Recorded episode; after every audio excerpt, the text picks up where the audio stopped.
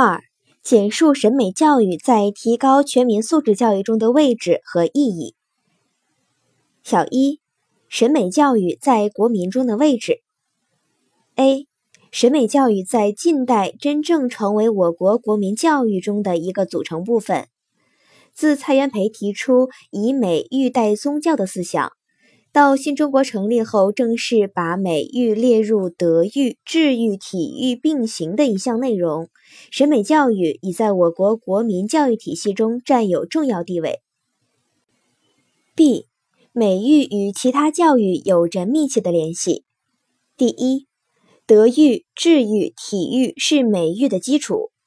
审美教育是综合性的教育。它涉及到生活、历史、社会、自然等广泛的知识领域，这就需要接受者有较为广阔的知识背景和一定的理解能力，才能形成美的观念，对美的艺术品产生美的感受，积累审美经验。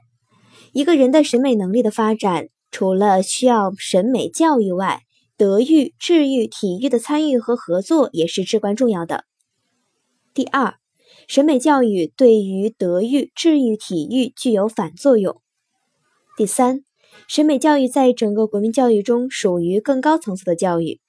蔡元培把美育比作神经系统，强调了美育在保持各种教育协调统一中的重要作用，同时也说明美育在整个教育中是属于最高层次的活动。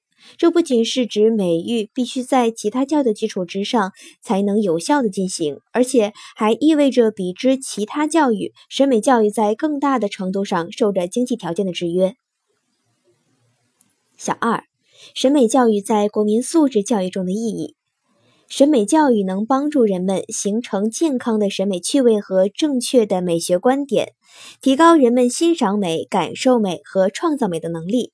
成为德智体美全面发展的人。